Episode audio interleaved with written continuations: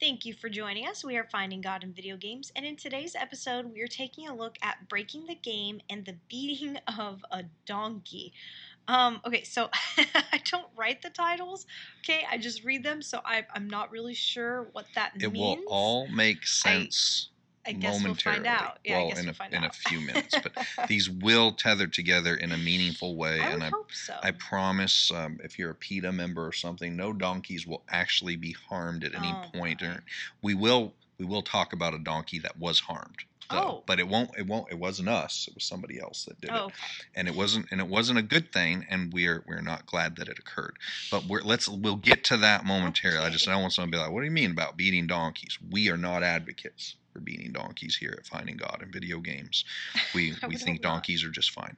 So we'll get into the, the the breaking the game portion of this and Yes, what we're what we're referring to here. So I can't quite put my finger on why this is true, but for as long as video games have existed, gamers have been committed to finding a way to break them. Not in a Mhm. physical sense. I'm not talking about like smashing the game, with the exception of two worlds which which honestly Mm, deserve to be smashed. yeah. And so I, I think that one, you know, and that landfill full of ET games, clearly those were smashed. There's only a handful of games that really deserve to be destroyed in that sense. But that's not what I'm talking about here. When I'm talking about breaking a game, talking about pushing beyond the boundaries of the game to explore what lies on the other side of where you were supposed to explore. You know, typically we do that in hopes of maybe finding some secrets in the game, Easter eggs, levels that were maybe either cut from the game or perhaps these were levels that are intended to be found Mhm. additional unexplored content. That's what I'm talking about. Escaping the walls that the developer created to keep the game on its design narrative path. And that's often part of the fun for many gamers, even if the rewards aren't always very, you know, rewarding. Now, to be clear, there is a large difference between artificially trying to break the game as opposed to just, you know, fully exploring a game to unlock all of the developer's intentionally hidden Easter eggs. You know, like if you're trying to find all the warp pipes in a Mario game or, you know, all the hidden skulls that are, you know, all around a Halo title, Yeah. that's that's part of the fun. We're supposed to do that. That's a reward for those of us who search to find those. But finding a way to glitch outside of the playable space of the game and maybe getting trapped in some horrible video game limbo that doesn't allow you to either move forward or return to the original path, that can feel exciting at first until you realize there's no way back to the mm-hmm. normal game that you just escaped from. The first time I experienced this as a gamer was the infamous Minus World, you know, in the original Super Mario Right. Brothers on the Nintendo Entertainment System. We didn't have, you know, YouTube and stuff back Hmm. then, so you found out about ways to break games just through talking to your friends. And after multiple attempts of going home and painstakingly trying to recreate this exploit in the game that I'd learned about from one of these friends, I actually did it. I broke the correct blocks, did the jump while squatting, I glitched through the wall, Hmm. I went down the warp pipe, and I went to the mysterious world minus one, the negative world. I had accessed a forbidden underwater level that was well actually it was just an unending water level. There was hmm. there's no escape from the negative world. There weren't any special powers you could gain. All you actually could do was swim around until the timer ran out and then you died. I would s- and I, and I was sure maybe there was maybe there's more secrets here right? So i'd swim frantically towards the end. I would try collecting all of the coins. I'd try to find anything that looked like it was out of place hoping that maybe there was you know a purpose to this magical detour that I'd found myself in, but it was to no avail. All of my efforts to break free of the story did not lead to some incredible wonderland of infinite possibilities. It led to a never ending level with no escape that ultimately served no purpose, except, I guess, to strand those who went searching for it. And the cost of this? Oh, you know, just my life. Which is fine if you have lives to spare, but if you only have one life, it's, you know, it's a pretty high price to pay. There's another reason that both gamers as well as non gamers struggle to resist the siren call to break the game. You know, we are all inherently compelled to forge our own path in life and make our own choices. Even when the path we were designed to walk on is clearly and obviously laying in front of us. I mean, I who who even figured out that you'd have to smash these random blocks, do a squatting jump, and then phase through a wall all to go to a place that doesn't serve any purpose whatsoever. Like you, what were you doing out, to figure that? I don't even know. Obviously, it was designed by someone at some point, and maybe it was left in there. I'm not sure what the purpose of that was. That might be an interesting article of its own. But we all like to, to you know, color outside the lines a little bit. Right. We love our autonomy so much. The first time that we, as humanity, were given a choice on something as simple as what we were going to eat, we literally chose the only thing we were told not to eat. right. See that story in Genesis 3 with Adam and Eve. I mean, why do we do it? I mean, I suppose we do it in our games for the same reason we do it in our regular lives. We want to know if there are more choices available to us than what we see. I mean, think about it. A game can be filled with 300 hours of content, and we will still continue to try to climb every unscalable mountain and break down every wall in an effort to try to find ways to access areas beyond the map. No matter how much we have already been given, and all the possibilities that are presented to us as explorable options, we are always looking for a way around it, even if we don't have any idea what is waiting for us on the other side. And this curiosity to explore beyond the confines of what we were clearly told to do can come with some very gnarly side effects.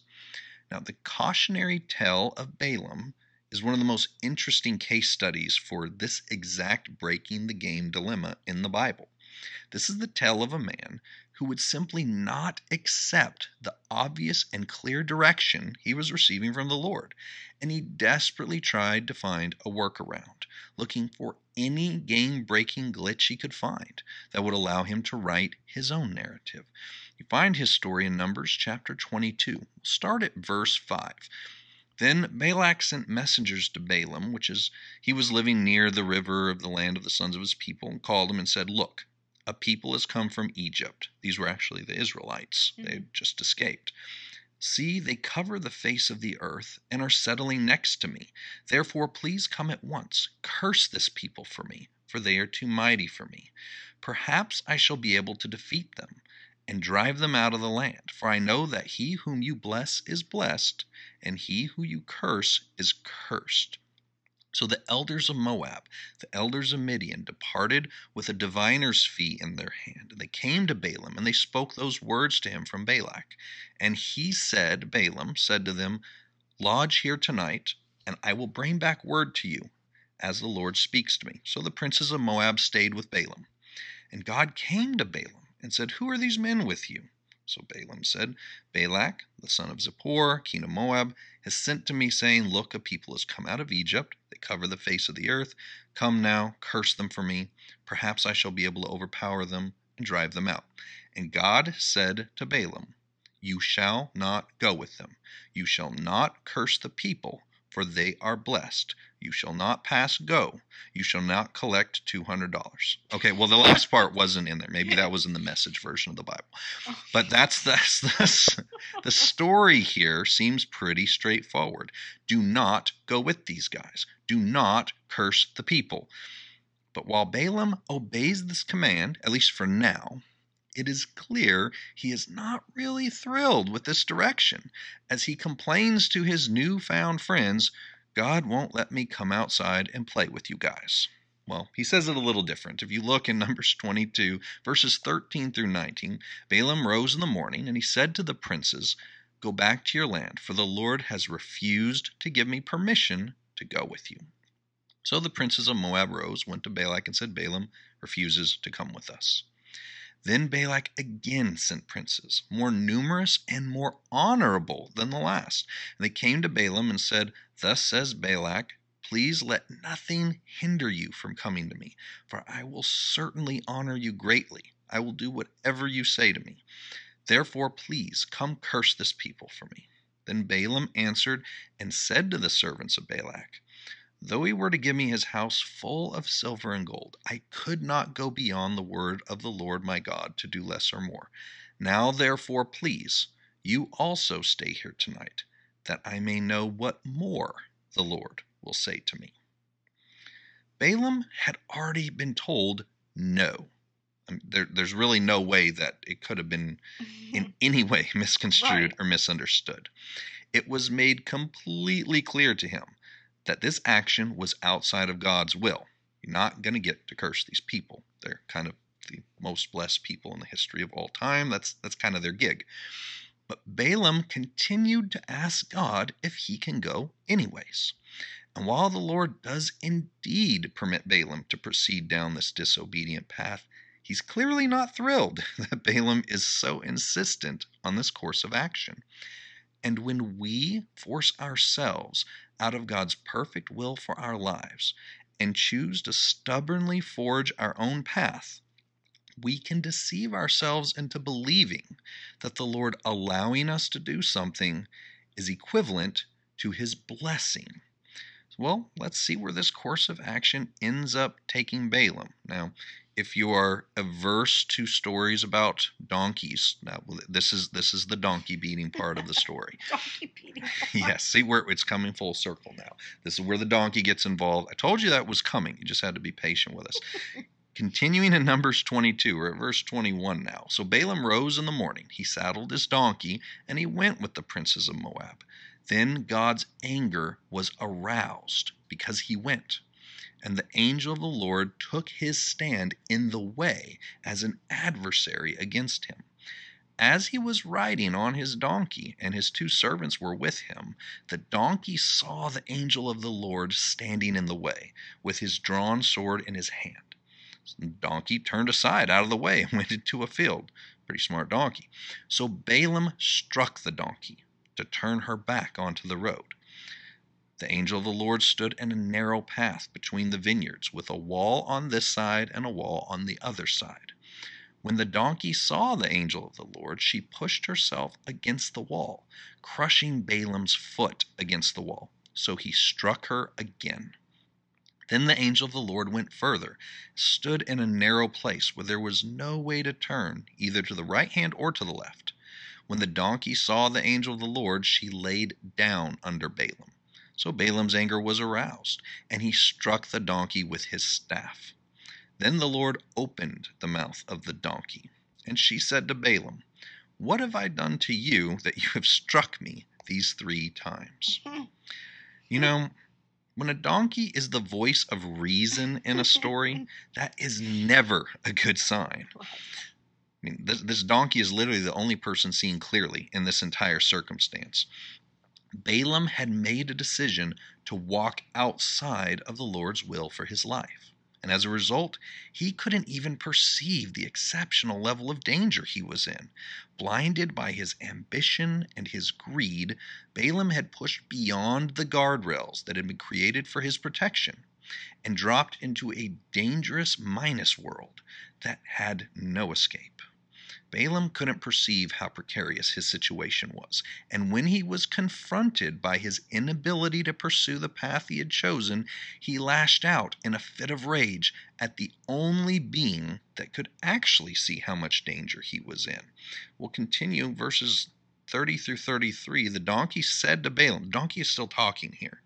I mean, I'm, I'm kind of confused why, why Balaam is is continuing here, but let's let's go. So the, the donkey said, "Am I not your donkey on which you have ridden ever since I became yours to this day? Was I ever disposed to do this to you?" And Balaam said, "No." Then the Lord opened Balaam's eyes, and he saw the angel of the Lord standing in the way, with his drawn sword in his hand. And he bowed his head and fell flat on his face. The angel of the Lord said, Why have you struck your donkey these three times? Behold, I have come out to stand against you, because your way is perverse before me. The donkey saw me and turned aside from me these three times. If she had not turned aside from me, surely I also would have killed you by now and let her live. Oh, snacks. Well, I, I feel the need to pause and point out that Balaam is so obsessed with pursuing this path, he stops to have a full on conversation with his donkey in the middle of the road. And, and, and, and it's not just a conversation, like they're talking back and forth, and the donkey is winning the argument with sound logic. Just want to point that out. And as humorous as that sounds, the reality is when we choose to reject the wisdom of the Lord and attempt to follow our own moral compass instead, we will quickly find ourselves in arguments and conversations that are just as nonsensical. Now, too many times in my life, I have found myself stubbornly insisting that I knew what was best and quoting portions of verses out of context. You know, like, the Lord wants to give me the desires of my heart. Breaking down bricks, pushing past walls, trying to jump through things that I believed were hindering me. I was more like Balaam than I want to admit, and, if, and everyone else could see it. Everyone but me. Rather than taking a deeper look at the flawed choices he was making and where that had gotten him, Balaam tried to force his way into what he wanted by beating his donkey into submission. Balaam was willing to break the game to go where he thought an oasis of pleasure was waiting for him. But that path had been blocked off and guarded for a reason. A comfortable life of fame and fortune was not waiting for him on the other side of this journey. Continuing down this path would ultimately lead him outside of the will of God permanently. And Balaam's story would eventually come to a very tragic end when he perished at the hands of the very people he had been commanded to bless. Joshua 13:22 captures the end of Balaam's story. Now, I know this this whole thing may sound odd, but just bear with me for one more moment. What is the donkey that we are currently beating in our lives. You know, the thing that is clearly not the Lord's will for us, but we're trying to make it happen anyways. What has He clearly said no to, either through the scriptures or His conviction in our hearts? But we keep asking for it regardless. While there are certainly walls we will face in life that the Lord commands us to march around until they fall, you see that with Joshua and the walls of Jericho, there are also walls that are designed by Him to keep us on the straight and narrow path. And it is only through a combination of studying His Word and following the leading of His Spirit in us that we will be able to discern the difference. In our video games, barriers exist for a reason. They protect the game experience. They ensure it plays exactly as it was intended. Oftentimes, there is nothing on the other side of the mountain because the developer didn't make anything for us to interact with beyond that point. We're not supposed to be over there. They don't normally even bother painting the other side of the mountain. Why would you? Nobody's supposed to see it. And other times, the new adventure that we find on the other side of those broken bricks it's nothing more than an endless loop of pointless swimming in a world that goes nowhere and serves no actual purpose. Here is the lesson that Balaam failed to learn. The messages from the Lord and the actions of the donkey that prevented him from doing what he wanted to do, they were not there to restrict him, but to protect him. Nothing good was waiting for him on the other side of that bridge, and the Lord knew that. In his stubbornness, Balaam persisted in his mistaken belief that he could have his cake and eat it too. And in the end, he found that the cake he was pursuing turned out to be a portal sized lie. And if I'm being honest, many times in our lives, it can be difficult to tell the difference between prayerfully battling against the obstacles of our enemy and trying to stubbornly force our own will into God's plan for our lives. But as we see in the case of Saul in the book of Acts, the Lord will always faithfully shine a light and let us know if we are pursuing the wrong path. And it is up to us to make the decision on if we will listen to his guidance and reverse course or continue on a path that only leads to disappointment. In Acts chapter 9, verses 1 through 6, we see the story of Saul it says Saul, still breathing threats and murder against the disciples of the Lord, went to the high priest and asked letters from him. So that he could, if he found anyone who was of the way, meaning the way of following Christ, whether men or women, he might bring them bound to Jerusalem. As he journeyed, he came near Damascus, and suddenly a light shone around him from heaven. Saul fell to the ground, and he heard a voice saying to him, Saul, Saul, why are you persecuting me? Saul said, Who are you, Lord? And the Lord said, I am Jesus, who you are persecuting. It is hard for you to kick against the goats. So he, Paul, well, Saul at this point, but he's about to be Paul, trembling and astonished, said, Lord, what do you want me to do? And the Lord said to him, Arise and go into the city, and you will be told what you must do. Two different men, Balaam and Saul, both on a mission to bring curses and destruction on a group of people that the Lord was determined to bless. One responded to the Lord's direction, obeyed what he was told, went on to become the man we know as the Apostle Paul. Happens to be the greatest missionary to ever live. The other, Balaam, became a sad footnote in history and a reminder that if we are arguing with a donkey about God's will for our life, it's likely that we are the one who is actually the stubborn donkey in our own story. As the developer of our lives, the Lord has a very specific plan for our path, some of which may be obviously to our benefit, and other areas that may seem hard to understand with our limited view of this plane of existence. But He's not trying to restrict our happiness or progress. He came so our lives could be full of joy and fulfillment.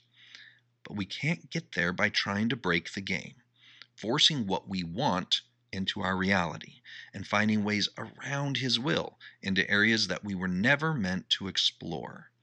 He has promised to direct the paths of all of His children, but it is up to us to listen to His direction, put down that stick, probably apologize to that donkey mm. too.